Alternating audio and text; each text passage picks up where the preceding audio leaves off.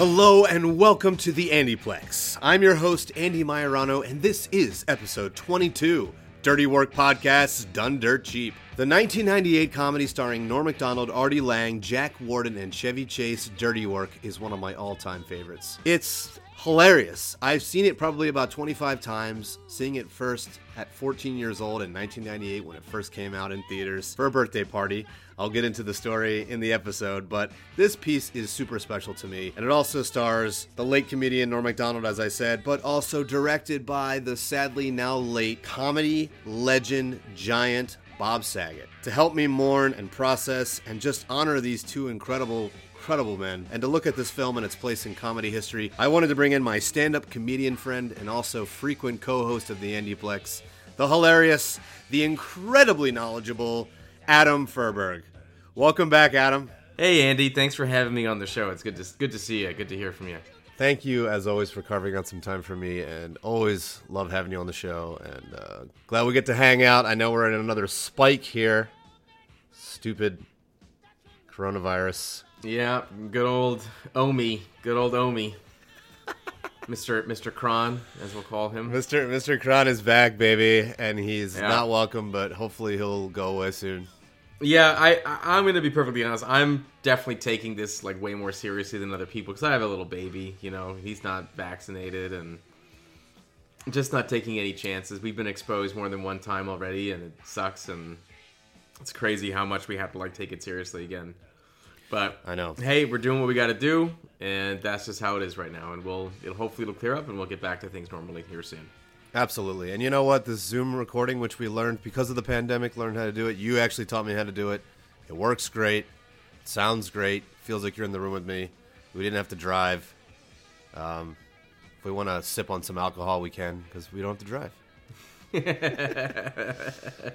so there well, are, you there know, are you know, we could always just record the car and sip on alcohol in there too. Have a good time. Let's go to your. Uh, I'll see you at your car. Five minutes. yeah, right. you know, not even record in the house. Just record in the Just car. in just the make car. it sound audio. The horrible audio. Add drinking and driving. It's great. We're gonna have a good time. Absolutely, absolutely. Well, yes, you are a father. A very, very exciting. Congrats again. yeah, and thank you. Elliot is beautiful. I I follow him on uh, social media. He's six months on Friday, which is crazy. Six months on Friday. Oh my goodness! Yeah. Already? Yeah, it's nuts. It's crazy, dude. I can't believe that much time has passed. He's gonna be voting soon. It's weird. I know, right? he'll, he can be drafted. Um, he'll. Uh, it's crazy how to, to think that because, like, you know, again with the with the recent Omicron surge, we've had to kind of be a little bit more careful than maybe than most others, just because of his status and. But that's also I've also been off work that time, so I've been really just very very hands on. So in a weird kind of way, I'm almost grateful that this is going on because now I really just get to focus on him and Rachel and, and Fritzy, our dog, and just kind of be at home right now, which is which is nice. Slow down for us and for me for sure. Yeah, I see you're wearing your crew um, hoodie right now. oh yeah, yeah. This is our gift from last season, the Let's Make a Deal hoodie. Let's make a deal. So you're up. You're a producer on Let's Make a Deal, Yeah. hmm and Yeah. uh, you just wrapped up your season, like you said. You're on. You're on a little hiatus now. Yes, yes. We we finished. Um, I believe this was season thirteen. This was my fourth season on the show. My third as a producer. My fourth season total. Cool. So Well, congrats on another Yeah. one. That's exciting. thank you, thank you very much. Yeah, yeah, yeah. I'm pumped about that. So I was just gonna say we talked a little about what you did on the last episode, but would you want to just give us a nice little refresher on uh, a little bit of your Yeah. responsibilities and tasks? Totally. So on Let's Make a Deal, I'm a producer on the show. I um, I put together a lot of the prize packages that you see because this is a very prize heavy show. You know, some shows are all about money. Like Would you say you make? Uh, would you say you make deals? I put together the deals that are made on the show. Let me put it. Let me put it that way. I don't necessarily make the deals. I make the deal for the deal. I make the deal for the deal. Let's make a deal about making a deal. Have the deal, make the deal. You know what I mean? I, that's right. I go in for that first deal. I make that deal for the deal gets the deal. That was the And, original name of uh, the show, but they just were like, let's let's truncate it. Right. It's a deal Let's about making make a deals. deal Let's for a deal for a deal, and then a deal, and then a deal, and then you go, you go over there, and you go, a deal. and you have to do it in that voice. Right. Uh, no, yeah, it's um, I put together the price packages in the shows, and then um, I handle all of our car vendors too. So I get all the vehicles that we get on the show, which has uh, been kind of crazy. This last season, we had this um, these special episodes called Fabulous Car Fridays, where we have to get like luxury cars. And we'd play every Friday on the show, so that it added a new layer to it, which made it more interesting. It was a little bit more difficult, but it definitely made it more interesting for me. So it was kind of an interesting season total. Yeah, the automotive world right now is uh, all a, all in a tizzy. Yeah, Everything's crazy. Yeah. That Everything have- is held up because of supply chains and stuff, and yeah, Yeah. it's kind of nuts right now. But hopefully that thing that that subsides as the years come on and and things get a little bit better in terms of the pandemic and what that does to shipping and everything. We'll see.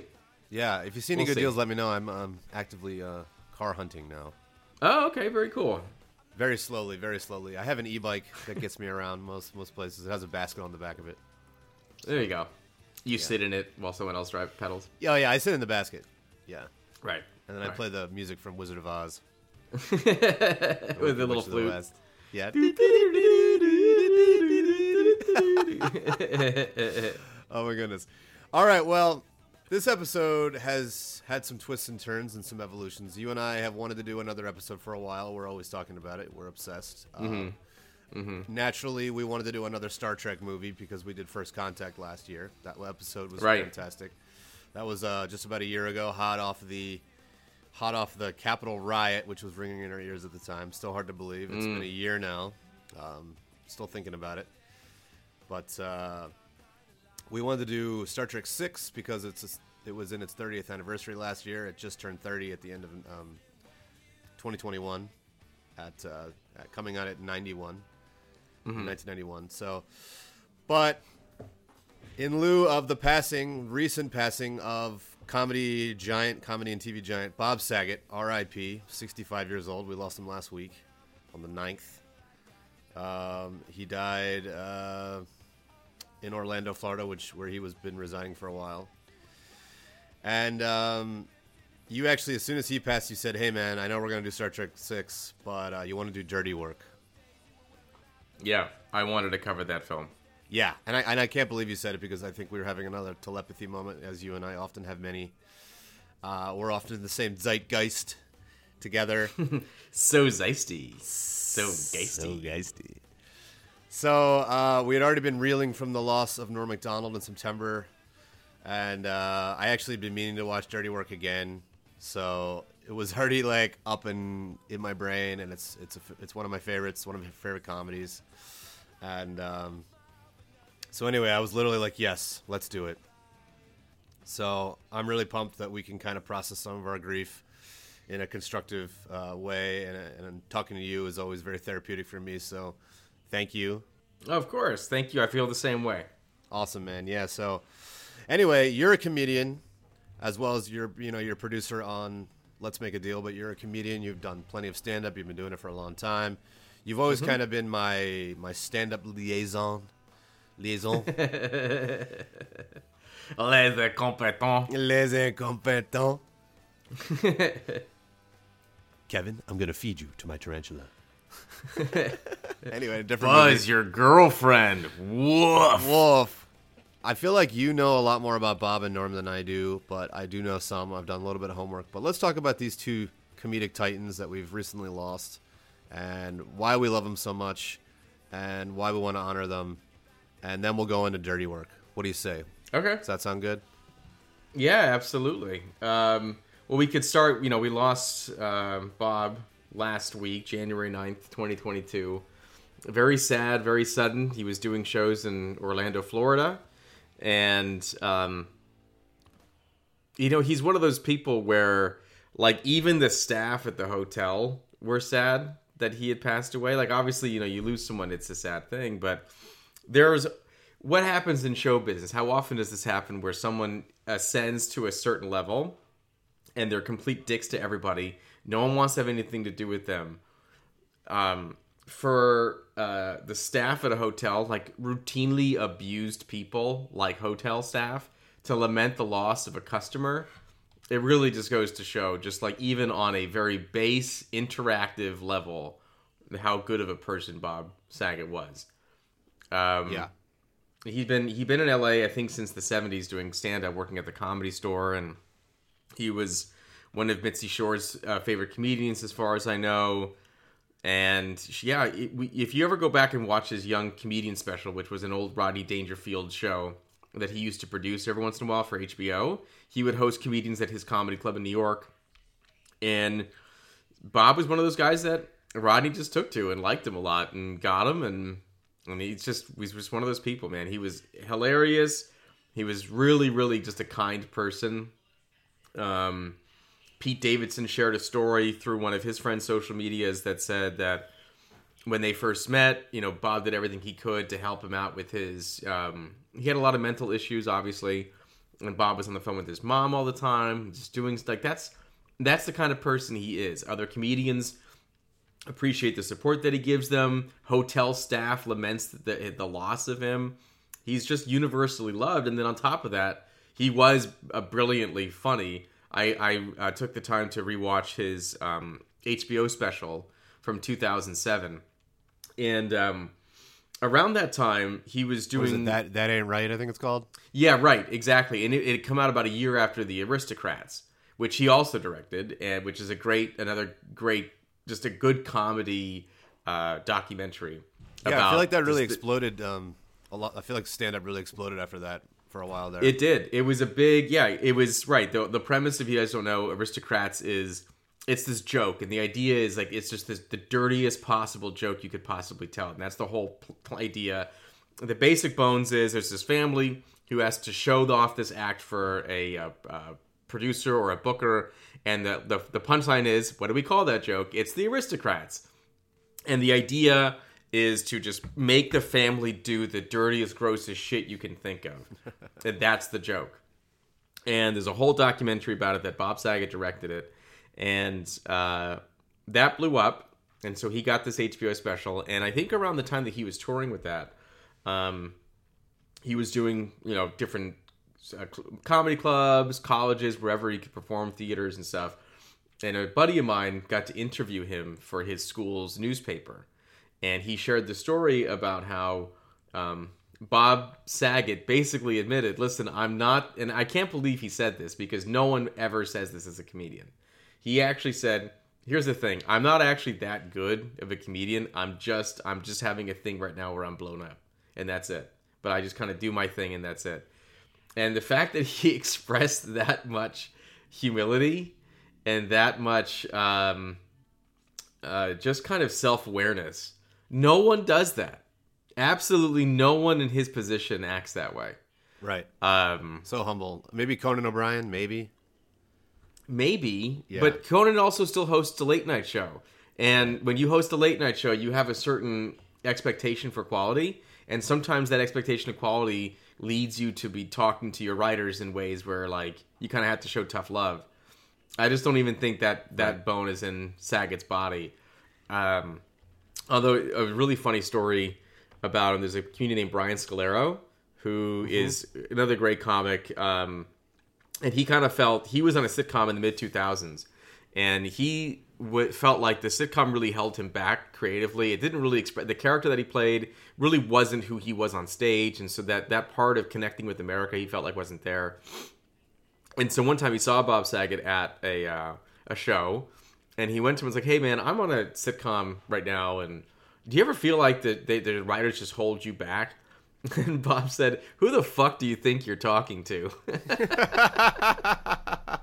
Because when you think about like his stand-up persona, Yeah. and you compare that to Full House, and you compare that to um, to America's Funniest Home Videos, it's two different people. Absolutely. You know what I mean? But you also kind of have to know where the bread and butter is coming from. Don't be a dick. Just be kind of humble. And again, he could have been an asshole about it. He could have left the show after two years and thrown a fit. But he knew he had something good. He knew that he had something that was universally loved. And he always says that his favorite part about doing comedy is connecting with people and making them laugh and making them happy. And if that's what these characters could do, even though they differentiate from himself or his stage persona, he was still happy to do it. And uh, that's rare in this business, and that's rare with as much of a titan as him. And I'd call him a titan, dude. Like the guy was a fixture on television for a decade. Absolutely. Yeah, And between uh, American Funniest, stand-up- Funniest Home Videos and uh, Right. and Full House, Right. And Dirty Work was only made a year after he left videos. right. That's how long he was on that show. Like it, it feels like it was ages after his first big run. It Yeah. wasn't. It was like the next thing that he did. Yeah, you worked on that show, right? Uh, I worked for I worked for the digital wing of AFV, Okay. so I worked on their YouTube channels and stuff. I didn't work for the actual TV show, but I worked I worked at Vin Di Bona. I worked on their on their digital side and stuff for a few months. So you're saying you hung out with Bob Saget daily and you guys had coffee? Right? Yeah, he and I were best buds. We got lunch. It was great. That's awesome. Yeah, I, I also watched that and right, and I'd never seen it before, and um, I had seen a fair amount of his stand up, so I was aware of this kind of uh, Jekyll and Hyde mechanism you're referring to. I love, I love the way that he structures that special. The first fifteen to twenty minutes, you could tell, is what he came up doing in stand up, which is rapid fire, Mm-hmm. Right. rapid fire, joke, joke, Very joke, fast. joke, joke, dirty stuff, but also like not obviously dirty, so that you like when he went dirty, it was a big laugh. The premise was rarely dirty. Mm-hmm. The punchline would be dirty, so that it was an extra punch, which was smart. And then he went into some stories about hanging out with the crew and family and things like that. So the middle part kind of slows down a little bit, but it's still really funny. And because he's won you over, you're willing to give him that extra time to get to the funny parts. And then he ends it with some music yeah, which is that's how he stretches it from like 35 40 minutes up until about that hour To about He's an hour. stretch it out right right right Yeah. right which is just smart you know just a great way because you're not going to top music if you can play a song you're not going to top the response because again you're not necessarily going to get laughs all throughout the song because that's just not how the reactions work but when you when you finish the song and if it's good and you were competent playing it you're going to get a standing ovation so it's just a really well structured special, and I really enjoyed watching it very much. yeah, I agree. It was incredible and well said how we broke it down, and and like you said, rapid fire in the beginning, get him on board. But Mm-hmm. his whole kind of thesis statement was that doing family tel- television for so long, like you said, gave him. He was like, I have Tourette's now. He's like, I gave myself Tourette's from doing all this family content, so I need to have this kind of you know release valve, which I use Right. my comedy for. And Right. and like you said, he folds you into his inner inner world. He he lets his uh he lets his guard down or his shield down and lets you into his lets you into his Well, world. he's also you know there's something about him that's just very personable that like everyone else can re- re- relate to it too. Um, uh, I, I was watching his other special recently, and he I think he MC he said that he emceed um, uh, Rodney Dangerfield's funeral. And I Oh. believe he, I'm not 100% sure, but I believe he emceed Mitzi Shore's funeral. I, I'm not 100% on that now that I'm saying it out loud. But I, and then he, I know he officiated a friend of mine's wedding too. So, like, there's something Wow. about him where it's like he's more than just everyone's TV dad. And he's, he's, um, and he's, you know, a comedian for sure and a brilliant one at that. But he's also a brilliant host like just a very good at welcoming people in and letting them just kind of be like think about it. Like i wouldn't necessarily say that he was the he was the main character of full house but he really wasn't. I think the daughters were the main characters. He was more the host. I would say that he hosted the show. He welcomed everybody in. Sure he got top billing but i believe that the the kids were the the primary sources of a lot of the stories. And then um and then obviously with home videos he was a host. And just the guy is so layered and so talented and can do so many things. yeah. And what a loss! just something what a loss to lose him. Right. What a Yeah. blow. Yeah, no, I, th- I think like you said, the way he sheds his uh sheds his shield, becomes more of a humble guy, lets you into his world. Uh, Mm-hmm. Right. and that mechanism plays out in his stand up. It plays out when he's hosting. It plays out and there's just something about when he passed, it just felt like we lost a friend. You know, it, it didn't just feel like another celebrity that Right. you know, obviously that we respect and look up to, but it does feel like our our dad from the '90s kind of left us, you know, because he had that mentality and he had that persona.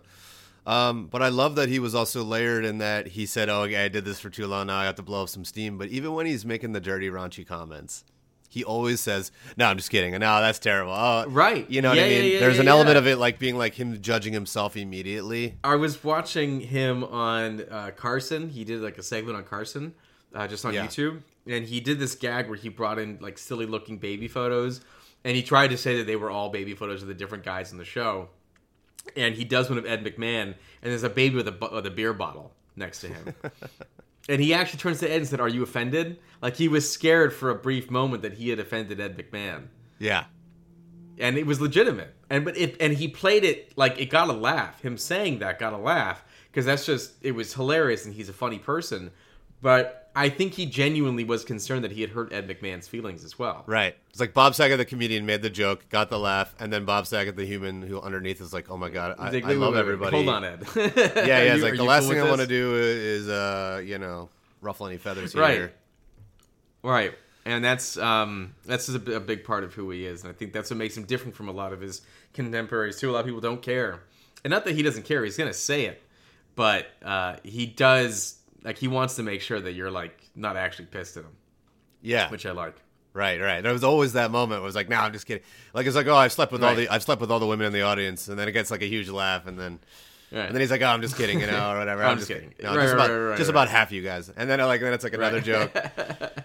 yeah, and there's always every time, no matter what he's doing, like you're saying, all all the hats that he wore, hosting, Mm-hmm. TV dad, stand up. It always just felt like he grounded himself back in that humble, loving, Yeah. open. there was there was something about him where there was very not necessarily no ego. You have to have some ego to do what he does, especially Oh, at the yeah. level that he did it at.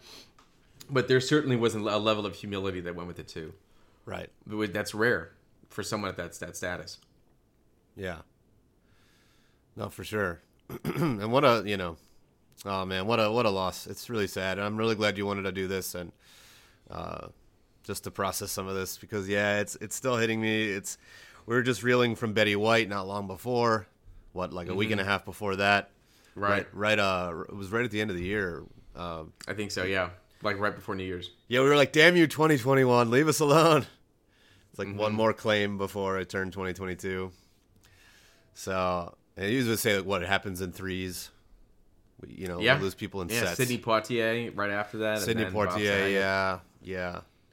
Who was much older though. I mean, even though Betty White, you're like, he was 99, you're still like, you're not allowed to die.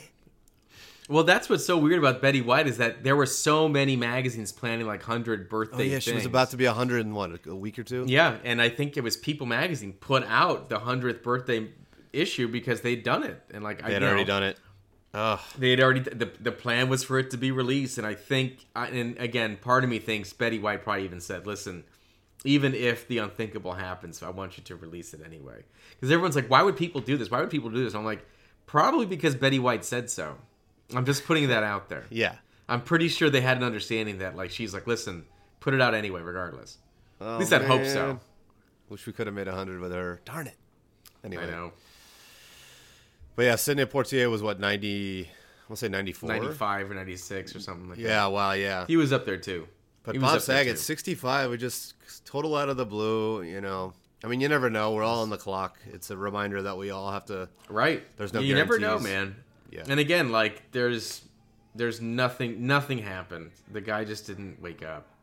Yeah, You know what I mean? And- Which is just horrible to think about that it can go that that easily. There's not when you're reeling from something like a pandemic and you're trying to stay like healthy and away from people and masks on and distancing and everything and Mm-hmm. And sometimes it just doesn't matter, you know? It's just your time is your time and it sucks. Ugh, it's terrible.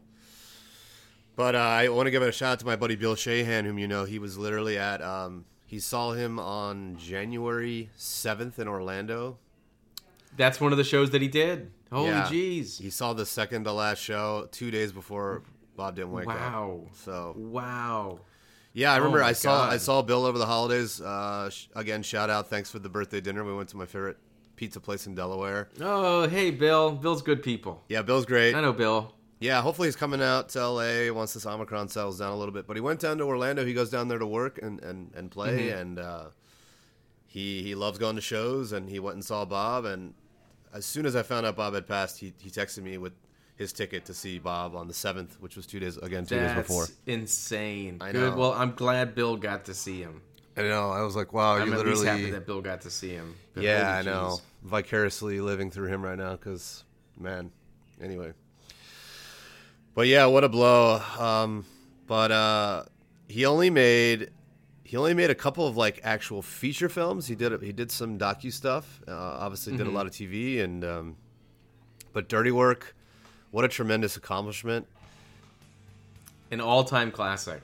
An all-time just gag, gag, gag. Great line, great line, great visual gag, followed by a funny line, followed Yeah. by a funny scene, followed by some good characterization, more gags. I mean, I was always hoping everybody, for a sequel. Always hoping for a sequel, but apparently it didn't do the box office numbers. In my mind, it was this gigantic, powerful hit, and everyone loved it. Here's the thing. Did you okay? D- Be honest. Did you know that Dirty Work existed in 1998? So I did. I Um, did not. I did not, and I'll, I'm going to be perfectly honest. I'm part of the problem. I did not know. Now, here's the thing. I was an avid SNL watcher in the 90s, and Norm is the best Weekend Update host ever, as far as I'm concerned. No one comes close. So Norm Macdonald, brilliant stand-up comedian, and we'll we'll get into his career in just a second, but uh, he was on SNL at the time, and he eventually got fired from. He got moved off of week uh, hosting Weekend Update, and I think eventually fired off the show because he would make a lot of O.J. Simpson jokes. He loved doing O.J. Simpson jokes and wouldn't stop. And it, eventually, there was a, excuse me, an executive at NBC named Don Ohlmeyer, who was friends with with uh, OJ and wanted him to stop making OJ jokes. And so Don, uh, what did what did uh, Norm do? He doubled down, started telling more OJ jokes. That's Norm And for so you. Don Ohlmeyer got him fired. And it was Don Ohlmeyer's job to promote the movie. Like he's the one who determines what gets um, promoted on on his network, what ads to play, and he wouldn't play ads for uh, Dirty Work. And why don't you play an ad for a guy who works for your network on one of your top shows? So he contributed to the lack of marketing big time for Dirty Work. They wouldn't they wouldn't promote it on NBC. yeah, Which is how do you get someone to go to a movie starring one of your stars? I know. it's Such a You promote it on your network. It's just so obvious, but really because hurt of it. that, yeah, it absolutely hurt it. And I didn't hear, I didn't know that Dirty Work existed until I was in college.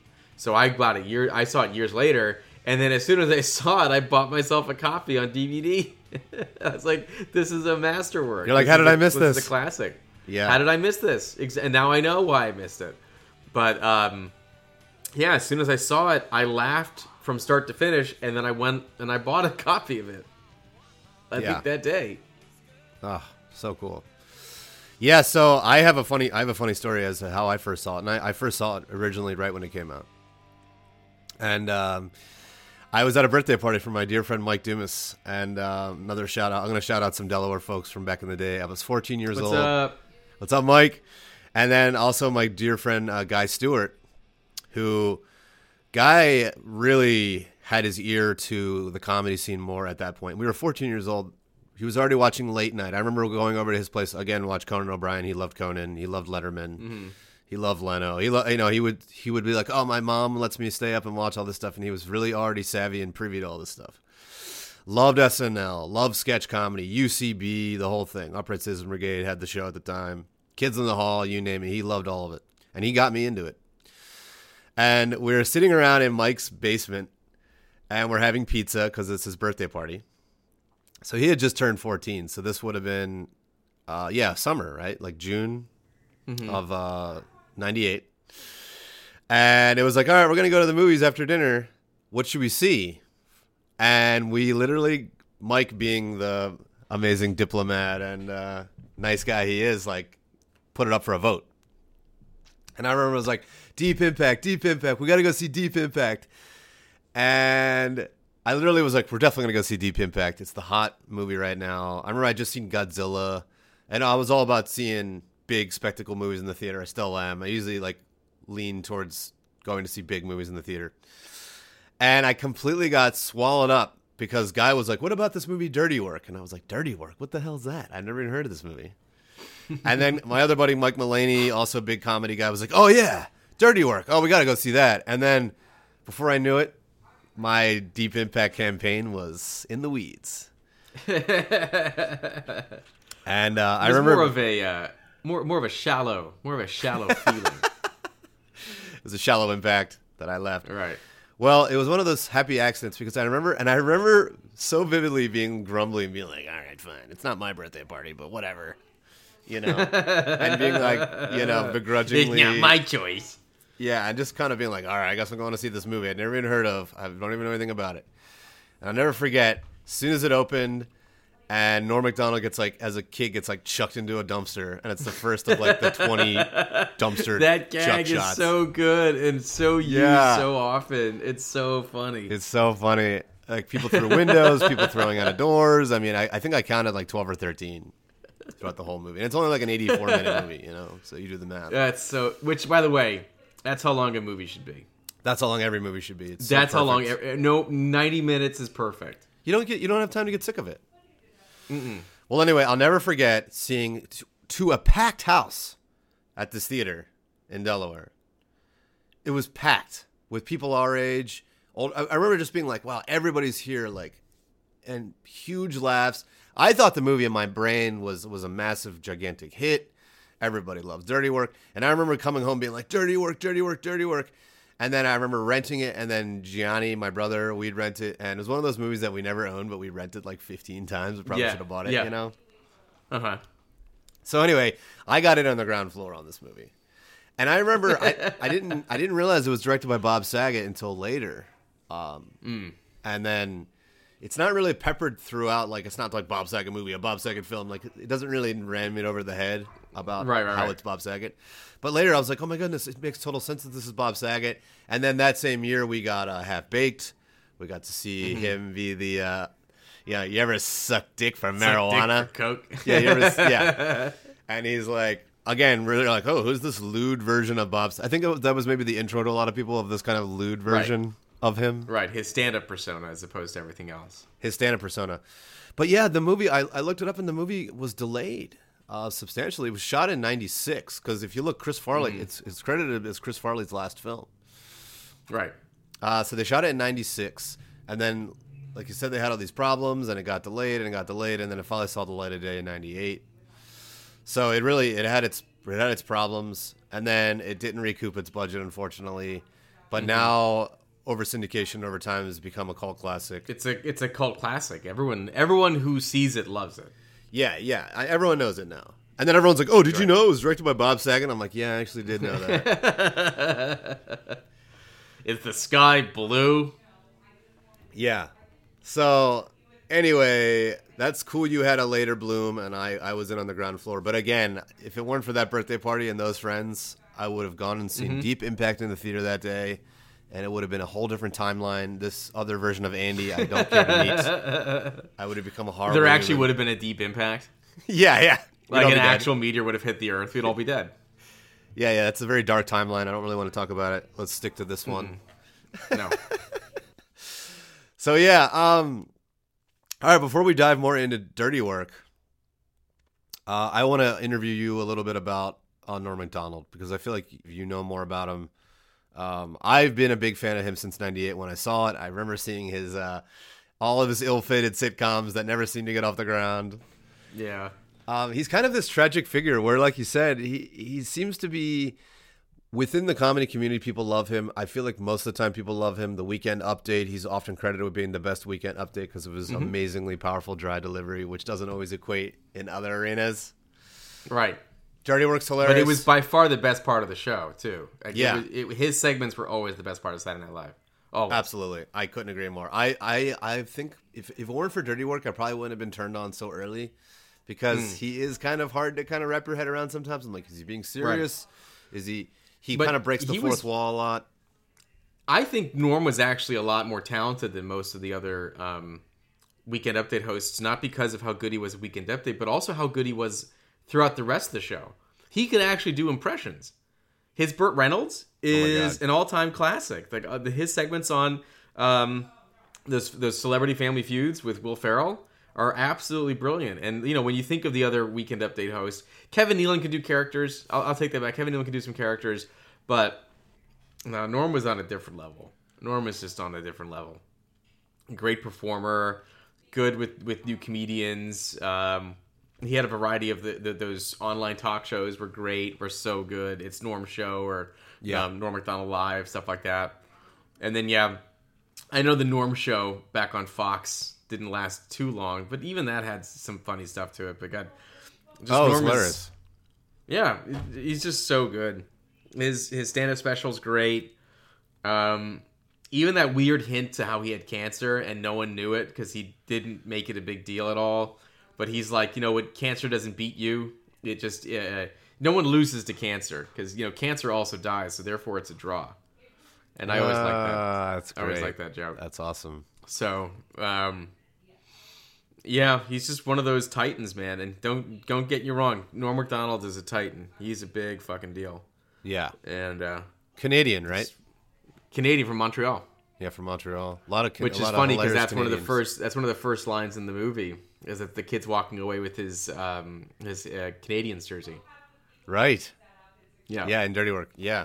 Apparently, he was a massive gambler, like dangerous Oh, yeah? gambler. He gambled. He gambled big time money. Artie Lange was telling a story on some show where he would just. Oh, the story was one time they were in Atlantic City and he just took a wad of cash, like hundreds or maybe even thousands of dollars, and threw it over the water Wow. because he knew he was going to throw it all, all anyway. He knew that if he didn't do that, he would lose it at the tables. Wow. But either way, it was already gone. So better, better to better to have nobody win it than, than him. Yeah. Interesting. Right.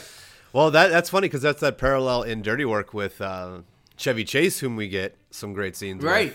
Really Yeah, steals yeah, yeah. really steals the scenes he's in. Obviously, uh, Mm-hmm. and I remember they put him on uh, second billing, which is kind of unfair to Artie Lange in my opinion because it was Norm Macdonald and, and Chevy Chase when I remember picking up the VHS. But Chevy Oh, Chase yeah. being a giant name and also another tie to SNL, so trying to capitalize on that, mm-hmm. doing whatever. Right, Artie Lange was probably the least famous of the people on the sh- in the movie, even though he was he really was the second character. Yeah. He so, really was. So Chevy Chase is like this gambler who, uh, you know, he's also a surgeon, and it's like if they can give him the fifty grand, then they can save uh, Jack Warden, Right. uh, get get him the a- heart transplant. all those SNL movies have that that mechanism. that device yeah, that like they need the money, right. and how are they going to get the money? How many of those like end of It's it's uh, Tommy Boy, it's uh, Happy Gilmore. You know, it's the device, the thing that they need to do to save the family. right. And it, it gives them that noble kind of undertone, that noble Right. underbelly right, to right. the horrible Happy things that Gilmore they're was a violent person who loved his grandma. Norm, Right. uh, just wanted to save his friend's dad, and you know, even though they're these, they do these horrible things to other people, it's for a good cause, yeah, yeah. And like when the girl and they the deserve it. It's all about off- revenge. Yeah. Yeah, when the girlfriend gets pissed off, but later she's like, "Oh, but he's doing it to save his dad," and it's kind of this Men orphan in black story. who like to have sex. Oh yeah, apparently that was different in the trailer. There was another thing. oh, I'm like- sure because it was so blatant in the. Uh... Which, by the way, how often do you hear this? Where like Half Baked was supposed to be much darker, and then they ended up making it for children. Right. Dirty Work is supposed to be darker, and then they ended up kind of making it for children. Like Chevy Chase said that the original script was way darker, Yeah. and I'm thinking, how often did this happen? And uh, where they where they, they intended to make an even darker film that they ended up making. And admittedly, Yeah. you know, 14 year old selves, we would have loved this stuff at that age. You know, yeah, we were already sick. do you so. do you think we would have liked it if it had stayed dirty? Or remember there was a thing like in the mid 2000s where every film had an unrated version. Remember that? Like there'd be the Dodgeball unrated or Wedding Crashers unrated, Yeah. and that was a big selling point for the DVD. Is would it just be like that? Like would they not have altered all that much more? Just put in more gags and more like adult style humor, or do you think that they would have made like wholesale changes to the scripts and they would have come out differently? And it doesn't compare to those unrated versions at all. What do you think? That's a really, really, really good question. And uh, I, I know that even Groundhog Day that became the source of contention between. Uh, I mean, they didn't speak for two, Yeah. you know, until Harold and was on his deathbed because of that. Yeah, Harold and Bill Murray, like- yeah. Uh, and I, I can't see Groundhog Day being any better, and I think it hits the dark stuff really well enough. And I don't know, I I feel like with Dirty Work, um, knowing knowing Norman them and that kind of brazenness, and then bringing Bob on, I feel like Mm-hmm. those guys. Maybe I'm grafting this narrative on them, but I feel like they had the guts to kind of swing swing for the pitches that they wanted to swing for. Right. Um, so they probably just got a little. I think my guess, and I don't know this. My guess is that they just kind of took some of the the raunchier stuff out. Hmm. Um, but I mean, you've already got like lines like "I've never seen so many dead hookers in all my life." You know, Lord knows I have. Like lines like that stuck. You know, and I, I remember even in school just being like, "Dead hookers." he was supposed to keep driving. Yeah. Oh my god. Yeah. When Artie Lang puts his butt out and moons the, the people in front of the by, theater. the way, by, by the way, I didn't know David Koechner. I forget how long that guy Yeah. been around. Me too. I I totally spaced that he was in this movie. He plays the car Like I, dealership. I think of um, him, I think of Anchorman. That's the first time that I really remember know. him. Which but no, been- he was all the way back in, in the '90s, dude, working. that was like five years later or six years later, right? Yeah, yeah, Yeah. yeah. I know, I know. I guess that Yep. period of time feels longer to us because we were the difference between us being 14 and the difference between us being 20. Right, and 20, and it feels like that feels like a lifetime. Yeah. That growth. Well, you have a movie called Dirty Work, so you have a little bit of an obligation to get a little dirty. But I feel like the Right. movie does it really well of grappling with the heartfelt scenes, and it's really kind of an underdog story about an orphan that turns out not to be an orphan. Right. no, there Um, a lot of like relatability and humanity to it. You know, and it deals it deals with loss. The whole one of the premises of the film is loss. Mm-hmm. How much they keep losing, and how much they, even people who suffer through stuff like that, deserve a little bit of retribution. Yeah, yeah, they've been kicked around and they've just been kind of bullied, and they're like they're like the losers. And there there was so many movies like this that are, are great. It's such a great archetype. Such a, it's like Hero's Journey with Joseph Campbell, but you're with like these kind of outcasts With like, dick losers- jokes. with dick jokes. It's great. It's great. It's amazing. I mean, no wonder it was my favorite movie. You know, It was great. so it's just a good film. it really and like you said it deals with loss and uh but also at every every chance to kind of make it fun and funny they take all the archetypes and they kind of twist it like okay the the orphan father that he's trying to gain they're trying to save jack warden who is incredible in this movie you know So fucking funny. You could have brought me a whore. yeah yeah he's horny No one delivers lines like that. Absolutely no one. Best casting ever is Jack Warden as their dad. yeah and you can't really get away with some of this now in the climate we're in um, but i felt like a lot of it was really just docile and it wasn't meant to be like all right he's an old guy you know what i mean like whatever he's he's flirting with the women and like when the nurse comes in he's like eh, you know in the hospital but he's also kind of like mildly sexually assaulting you know norm a lot Right. you know he's like grabbing his crotch and his ass you know and he like grabs his dick and like vices onto it and he's like "Ah," and then norm's got the high voice self, after Don't Yeah have children. yeah, yeah. And you know, it works in the movie because you're in this kind of safe space of play, of comedy, of silliness. But I couldn't Mm-hmm, help myself being like, oh, I don't know if I can even get away with this stuff anymore. Like, even though it's silly and fun, you know, dick grabs and whatnot. It's great. It's just hilarious. So I'm glad I'm glad the movie happened in the era that it happened in. hmm Because uh, For sure. you know, um, and I love that they're brothers in the end, and that's kind of beautiful. But then there's also the rivalry, and uh The movie does really well with positioning where the conflict comes from. Uh huh. I think you know, like it doesn't it doesn't over abuse something. It totally like, hey, if this happened, wouldn't someone have a problem with this? And the answer is always, yeah, pretty much. But they don't overdo it. And also, um, just shout out to uh, Shooter McGavin, uh, that actor whose name is escaping me right now, Oh yeah, I got you. I Um, got you right here. Christopher McDonald. Christopher And- McDonald oh is Travis Cole, the So good. millionaire like mogul. so good as villain. just a bad guy. So this is Yeah. he's he's like Rob Lowe in that he's been a bad guy in multiple um, SNL movies. Yeah. Rob Lowe I think was the bad guy in Wayne's World and in Tommy Boy, and now Christopher McDonald in Dirty Work and in Happy Gilmore.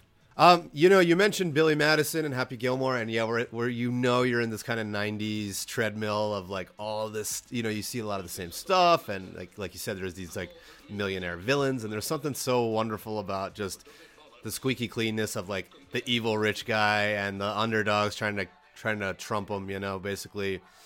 Like you said with Tommy Boy and uh, Black Sheep, and um, you know this Black Sheep was the same year as Dirty Work, and you have uh, like you said um, Shooter McGavin, uh, and then there was also James Downey, who you know I always think of in Billy Madison as we're all now dumber for hearing that, and uh,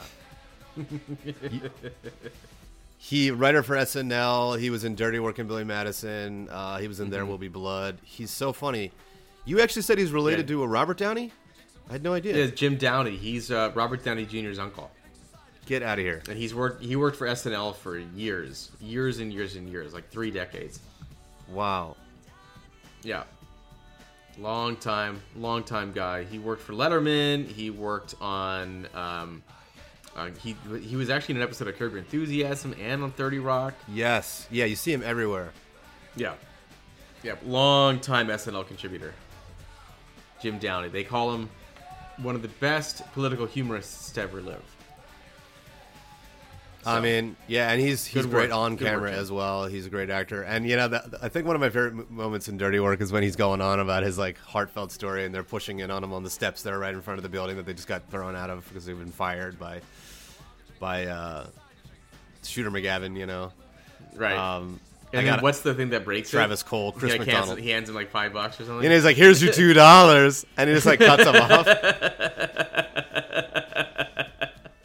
I mean, that is one of the funniest moments. They they basically are like, "Okay, we'll give you a dollar to go run around screaming." They're like, "Yeah, I think you're looking for the more um, crazy homeless guys, you know." And they're like, "How about for two? And then it cuts to them just like running around screaming in the lobby, like, "Ah!"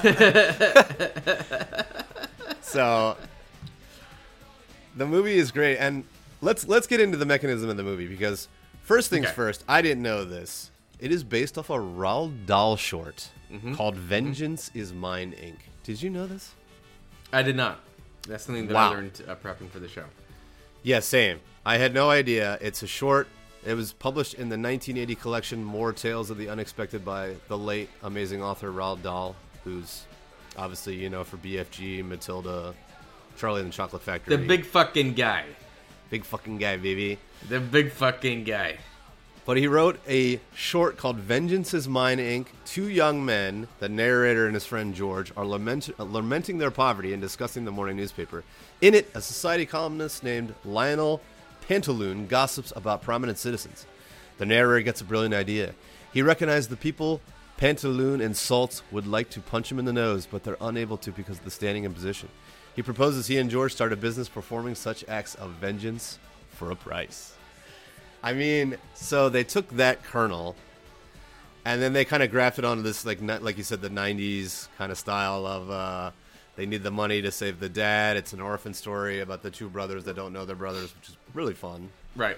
But they're right. practically brothers anyway. They're best friends. They do everything together. They grew up together. Artie Lange and uh, Norm Macdonald. There's a moment actually at the very beginning when like it seems like a throwaway line, but it really contributes to a lot of the characters. Uh, when Artie's like, "Hey, you have a really nasty flat, but I think I can fix it for you," and then almost immediately is like, "What am I going to let my best friend sleep in his car? No, just come in, stay with us for a while." Like the character that Artie plays loves the character that Normus plays so much. They just love each other so much that like it seems like a throwaway line. Like if you went through a script, you could have easily just been like, "Yeah, this is kind of filler." We could lose that but one. no, it, it really builds the characterization and really defines their friendship really well. Have you? Ha- it gives you that warm underglow, that warm glow underneath all the the nasty things that they're doing, and the fact that they're motivated by needing to get the heart.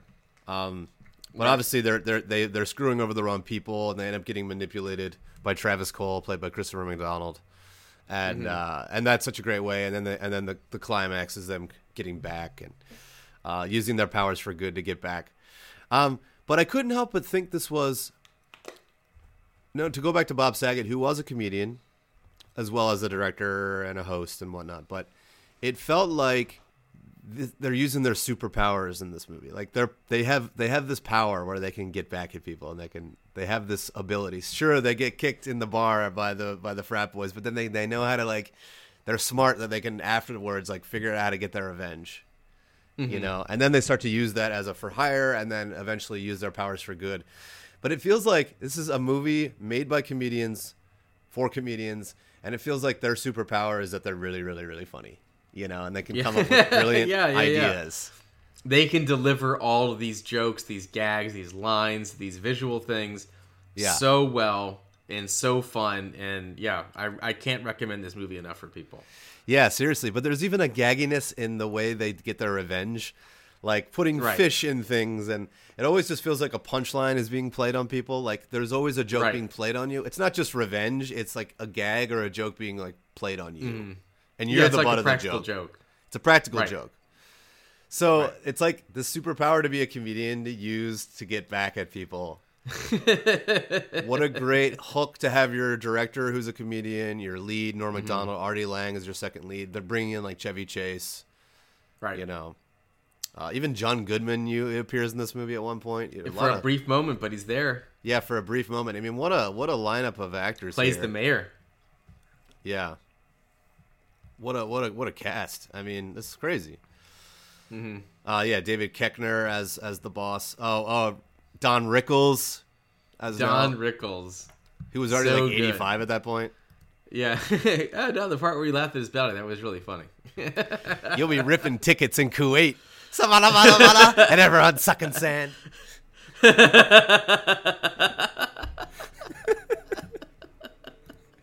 I mean, it's just, and then you, it's just the whole mechanism of like people are horrible and they say terrible Look things. at you. You're, you're swelling up while I talk to you. Look at You're you. swelling up as I speak to you. Yeah. yeah, I was like, oh man, who who do we get to be these dick bosses that can get we can get revenge on, and give them these like rants and make them say terrible things? You know, like getting Yeah. Don Rickles in there as the the, the as the movie theater head. I mean, what a brilliant stroke. So good. So good. So funny. And he nails it. Nails it. He absolutely nails it. So don't you just feel like this is a comedian like expose? Like this is like such a yeah, no, this is this is a movie made by comedians for sure. For and comedians. it's just about how how to be funny, but like you can't you can't just replicate this. yeah. But anyone who wants to get in this business, anyone who wants to be a comedian and wants to star in a movie or make a TV show, you have to watch Dirty Work. You have to watch it. It is homework. Uh, we are assigning it to you right now. Your homework this week from listening to um, uh, Andy Plex with Andrew Majorano and you guessed the uh, beautiful, sultry, buttery smooth sounding Adam Feuerberg. Is everyone Absolutely. um, Dirty Work is actually on HBO Max right now. We Yes. strongly advise you all to uh, take a moment and watch it because it is hilarious from the very beginning until the very end. It doesn't waste time. It doesn't miss anything. It is just great. Yeah. Take a look at it because, like, it end. It's, And if it's it's been a, while, good- you need to watch it again. but there are even elements um, like the note to self thing, which was a gag that Norm incorporated in all of his um, uh, SNL bits. Oh, right. It's, it ends up in the script. So there's a lot of how to turn your act into something on screen in this it. film too. Yeah. So it's not it's not just a comedy movie. It's a it's a movie that shows how a comedian puts some of his act into a film. yeah. And that right there I think is just a big lesson for I'm really glad you brought that up this. that's such a big part. Of, it's such a big part of the thing. And then when he ends up catching uh, Shooter McGavin, sorry, Christopher and then it ends up being a story device. yeah, he catches him saying a horrible thing. Mm-hmm. That uh, you know he manipulated him and got him to do his dirty work. Right. I guess I thought Which I like- taught you a thing or two about dirty work. I'm glad that I this didn't. It ended up just being like a throwaway titular line. Line. It ended up being like the business was called Dirty Work, Yeah, so it ended up being more than that, which I like. Anytime they they sneak a, a like the titular uh, line into a movie, it always is a little cringy unless there's like a really big like. If it wasn't called Dirty Work and it was just that one time that he said it, it'd have been very much like I'm so tired of all these Star Wars. yeah, exactly. you know I mean? From UCB, yeah, right. The titular line. Yeah, I love that sketch. right. Was that Matt Walsh? Right, yeah, yeah, yeah. From uh, uh, Upright. Citizens Brigade. Yeah, yeah. That's such a good one. He's in the video store and he's like, "Yeah, I was in that movie, man." He has like Star Wars in his hand. yeah, yeah. What I did you? the- oh, what did what did you? Uh, what part were you in? He's like, "Yeah, I'm the guy who says." God, I'm just so tired of all these Star Wars. or oh, I have to get out of Africa. so funny. Anyway, um, Yeah, no, I love that. You know, making it a personal uh, thing about his his persona. I mean, you could tell there was some of his own. You have to incorporate some of your own self into these things, and that's what Mm-hmm. grafts the story and the character onto it. And uh, yeah, the note to self thing was so funny. Oh my god, what's my favorite? What's your favorite note to self moment? Do you have Do you have a favorite one from the the movie? A favorite quote? Um, oh, it's easily the ant. ant, ant, whatever is your. After Yes. like he shoves his boobs in his face. yeah, yeah. Once he realizes that, uh, yeah, that means when uh, you had sex with your sister, that means I was really having sex with my sister. Eh. Ugh. They're like- and then they just move on. like wow, that's hilarious. I think my favorite, my favorite is like when he's uh, he's trying to find the part where Christopher McDonald ratted oh right, out. and there's something really gross. yeah, he's each like, reminder to get wart cream for a giant wart on ass. I literally, I can't tell you how many times I've sent that in a Venmo. You know, you can write in on the Venmo uh, what, what right, yeah, for. yeah, yeah. I'm like wart cream for giant wart giant on ass. wart on ass. If you were like, what is that? I know. Why don't we have rough sex at the? yeah, yeah, yeah. That's great. Yeah, my Oh, uncle man. told me you lost your job again. We should celebrate by having rough sex. I feel like that was kind of hot off the Home Alone too. To kind of circle back to Home Alone, where you had the talk boy. You know, and there was this kind of. Yeah, yeah, people yeah. who loved those little recorders for a while. They were hot. Mm-hmm. Now you can just do it on your phone Right. nowadays. Right. Note to self. Yeah. You can do it on your phone. what is it? What is it about Norm Macdonald that makes him so funny? If you had to, I, I know like funniness is such an elusive kind of thing, and it's like hard to break it down in a lab and, and quantify it and all that. But for you, Adam, you're a stand-up comedian, hilarious comedian, by the way. Everyone check out your stuff Oh, thanks. Uh, King of the King Jews of the Jews, was the streaming funniest. everywhere. Oh my, King of the Jews, check it out online. It's it's it's a full hour, right? Yeah. Forty-five minutes. 45 minutes. So funny. I've listened to it several times. Hilarious. You're amazing. Oh, thanks, man. Thank you. But Um, uh, what about what- what, what about it makes- for Norm? It makes him just so damn funny. What what do you? I mean, first of all, it's on the voice. The voice Yeah. helps. He has a very unique sounding voice that I think accentuates what, everything that he says. Mm-hmm. And um, from there, he's just he's believes every word he says. He is who he is. He's not trying to hide anything. Whereas, like we talk about how Bob has personas. He had the hosting persona. He had the dad persona. He had the stand-up persona, and these were all different elements of Bob, and that's what made him great. What makes Norm great is that that's who he is, all the time. He's not going to be anything else. He's not going to be anything different.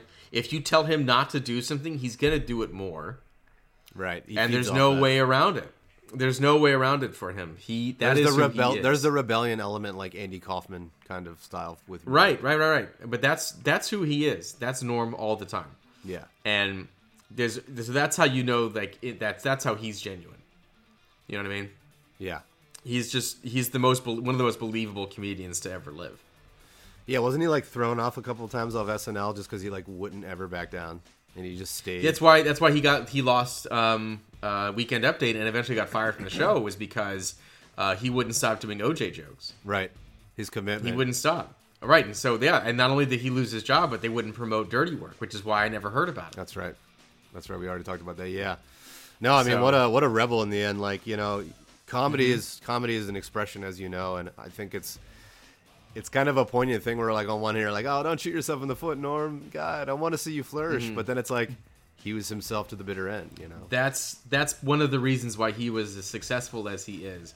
If he had copped out and kept his job, maybe he wouldn't be remembered as well. And frankly, maybe he wouldn't be as funny. Maybe the next thing he came up with wouldn't be as great because he wouldn't even have to come up with something new. You know? So there's an element where yeah, you're shooting yourself in the foot, but you know, maybe you, you just needed a new foot. Right. I love that. And and that's what Norm was always kind of Yeah, going he, for. he doesn't seem strike me as the kind of guy who would stick around just for the paycheck or. Uh, No, you know. and he doesn't really stick around for things for long anyway. I mean, he when you look at his career, he kind of bounces around from thing to thing, and that's a very comedian-esque way to look at things. yeah. You know, you don't even you don't even stay in town for more than a few days before you have to go to the next town to do your thing. What was his first job? Wasn't it a writer on? Um, Roseanne, Ro- is that right? Mm-hmm. Was Roseanne and Roseanne something Barr was one of else? their first. Wow. Maybe it was something else, but I know he started out. He, one of the things he started out with was Roseanne, and he left that to go to, to SNL. Yeah, I think you're right. I think it was Roseanne, and there's one other thing. Um, to give him a, oh, Dennis But Miller. a- Dennis Miller. Yeah, but she's a big fan. Roseanne is a big fan of, of Norm's. Yeah. so thanks to Roseanne and Dennis Miller, we got this guy got to give get a shot, and then uh, and then he got an SNL, and then apparently um, Lorne Michaels really liked him and, and gave him a shot. Yeah, yeah. So- No, Lorne always protected him. I mean, as much as he could. Right. Lorne would never fire him. It was never his choice. But you know, in the end, uh, Lorne, as powerful as he is, has bosses. Yeah, that's true. So nothing you can do about that. Everyone's got a boss. Even God has a boss. um, man, yeah, Super God. Yeah, early in his career, Macdonald's first work in television included writing for such comedies as Roseanne and Dennis Miller. And then he was hired as a writer and cast member on SNL, spending a total of five seasons on the series, included anchoring the show's Weekend Update for three and a half years. After being fired from SNL, he wrote and starred in the 1990 film. So he's hot off that, like you said, right into dirty work. Right. Which, by the way, if you look at the timeline, Dirty Work was being made while he was still on the show. It came out after he got fired. Right, it got pushed. Yeah. Right. Right, right, right. So, just incredible careers from both Bob and Norm. Yeah. Glad we had a chance to talk about having having them come together for this film. And then uh, I went and watched uh, the roast of Bob Saget. I watched it again last night myself. Oh, did you? Oh man, And, the uh, Norm part yeah. is so good. It's so good. It's his own thing. It's so, and he wins everybody over because they kind of figure out what he's doing. He didn't Right. want to roast Bob Saget. He didn't want to. Yeah, so you get at first you're like these are these jokes are really lame, and you're like, okay, this is Norm, who's obviously always going to be committed, Right. uh, and then you start to realize that he's like, you know, you think the English Channel is is a TV station or whatever, instead of a, a, body of water that's separating England and France. And you're like, that is the lamest joke ever. And then you're like, wait a minute, that's the this is his bit. He's not roasting. Yeah. He's roasting him by not roasting him. right. Oh, it was brilliant. Right. And of course, it was really funny. You can you can always count on Norm to come from a different angle. You know, always be the Mm. oddball out, always be the the outsider. His is the most memorable set of the night. Absolutely. Like you can say, did he mean to be funny? Did he mean to not be funny? Like what was he doing there? But when you when you remember that night and you remember everyone's set, the one that stands out the most is Norm Macdonald. Yeah. So Yeah. I wish we could have seen. Uh, I remember thinking, oh man, are they gonna make a Dirty Work too? Um, you ever see Screwed? With uh, uh, no, but I want to. It sounds like a similar premise. yeah, it was a couple years later. I want to say it was 2000, and it was um, Dave Yeah. Chappelle Danny- and Norm Macdonald. Dave Chappelle, Danny DeVito, and Norm Macdonald Yeah. Danny DeVito. Yeah. Really, really funny movie. Very similar vibe to Dirty Work, obviously, because you got Norm in the front seat. Which is funny how often those SNL movies would kind of do that. I don't, I don't think Screwed counts as an SNL movie, No. but um, like the way that Tommy Boy and Black Sheep had similarities. There are some similarities with Billy Madison and Happy Gilmore, um, but I would say that this film, Happy Gilmore and Tommy Boy, big time similarities because of the device of needing to save the family with money, needing to come up with money to save the family. Yeah. You know what I mean? In Tommy Boy, it's it's sales of brake pads. In in Happy Gilmore, it's saving grandma's house. And in this movie, it's about getting uh, dad a heart transplant. Right. There's always a, an interesting device, and it works. And there's I this rich and powerful kind of a rich and powerful mogul at the top who's the villain. Right? Who's who's getting in their way? Right? Yeah. Which I mean, not to get too uh, English class again, but you know, I'm gonna. We're we're dealing in a shrinking of the middle class right now. Uh, we get these tech billionaires emerging like Elon Musk, uh, Jeff Bezos. You know, we're seeing powerful people, and we're seeing the shrinking of the middle class, and people really having to scramble and get creative. People are jumping into new lines of work. A lot of jobs have been lost because of the pandemic. So I don't know. There, there's this kind of underdog story that I think really hits harder now with Dirty Work more than ever. Mm-hmm. You know, even more so back than when it came out. Even, I mean, we were seeing the rise of all of these tech billionaires and whatnot. But you know, I really feel like there's this kind of everyman the kind of Joe Schmo element of these movies that really make them so great, and like getting the sticking it to the man element that are so powerful and fun to watch. Mm-hmm. And then doing it with comedy, you know, like you said, the practical jokes and um, sticking sticking to your superpowers and what are your powers? You know, what do you got? What can you use? Right. What's what's your edge? Um, I don't know. I found myself watching it from a whole different vantage point this time than Yeah, yeah, yeah. Because also, like when you think about it, these guys are not. These guys are total losers in terms of how society defines them, right? Like Norm's Right. character doesn't have a job. They can't. They can't keep pay their bills. They can't. They can't even afford to give a heart transplant to their dad. They just. They don't have a lot going on. But you're right. They have this superpower.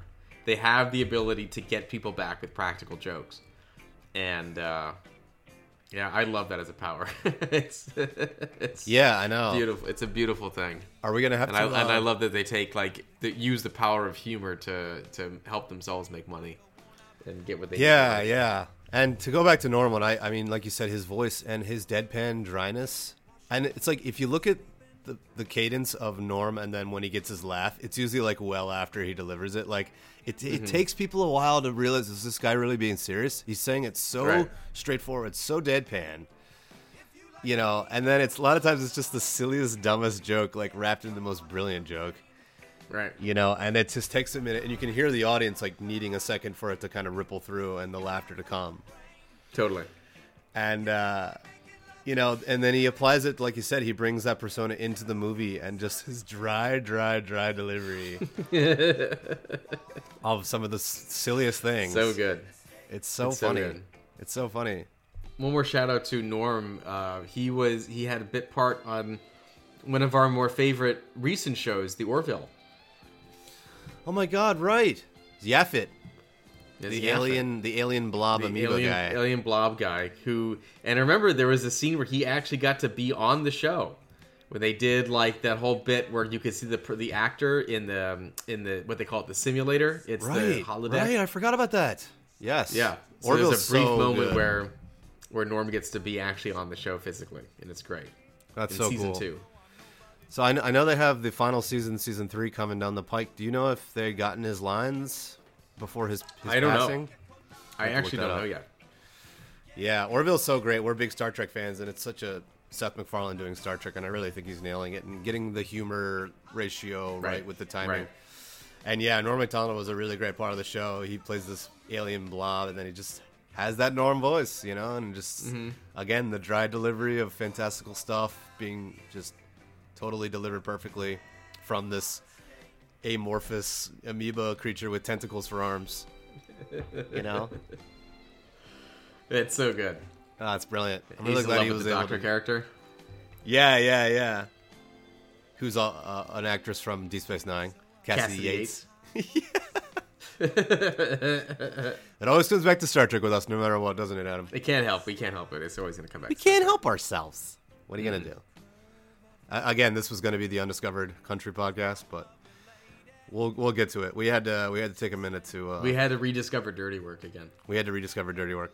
So, are you and I going to have to write the uh, Dirty Work series and get that going I suppose we could to honor to honor our, get our- that get that going. to honor the late Norm and Bob and and their contributions. It's crazy. Some people keep pointing this out that of the three people, Artie Lange has outlasted Bob Saget and Norm Macdonald. And that's really. And Don't get me wrong. Really grateful that Artie's still here. Yeah, me too. But when you consider some of his life choices, you wouldn't have thought that he would have been the one to outlast him. But that's life sometimes. I know. But I am glad. I am just glad that, that Artie's still here. But uh, Yeah, very sad to lose Bob and Norm. I know. the, the last over these last few months, and Bob in particular last week, and um, It's just sad. yeah, I- just he's he's touched so many people and made such a positive impact on so many people's lives. I know. Either whether he's on stage making them laugh or off stage just being a good person, because that seems to be the general consensus. You know, um, most often than not, when a comedian is referred to as nice, they weren't very funny. Uh, that's like the running gag. If you're if you were remembered as the nicest person ever, you weren't that funny because that's usually the one, the first thing they should say is how funny you are. But there's a lot of um, addenda to bringing up that about Bob because everyone knows that about Bob. He's the nicest person you're ever going to meet. Doesn't have a bad thing to say about anybody. And they say, oh, by the way, he was also hilarious. Don't just don't forget that part. So to be both is rare, very very rare, and that's Yeah. Bob. I know. I love I love that. Great way to say it and and honor him and yeah, it's just it's like now we live in a world without him and it's just it's strange. And I think Yeah. that's when you know someone is so impactful and it's these these people are irreplaceable, you know. It's just it's such a it, it hurts so darn much. It's like we didn't really Yep. unfortunately never got to meet the man. Um wish I could have, but he touched me as he touched millions around the world. Just the same and uh yeah, just bringing that bringing us into his world and really folding us into him himself and making himself open. And like you said i think that's the nice element that it's and it's rare. Yeah, so ah anyway i'm so glad we have things to watch like his specials and his movies and be watching dirty work definitely more. I might watch it again in the coming weeks. Just ah it's so funny.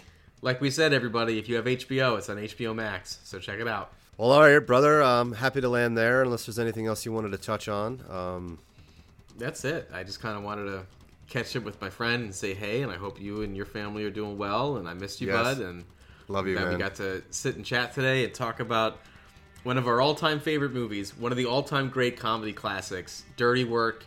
Check it out if you haven't seen it. You owe yourself a viewing.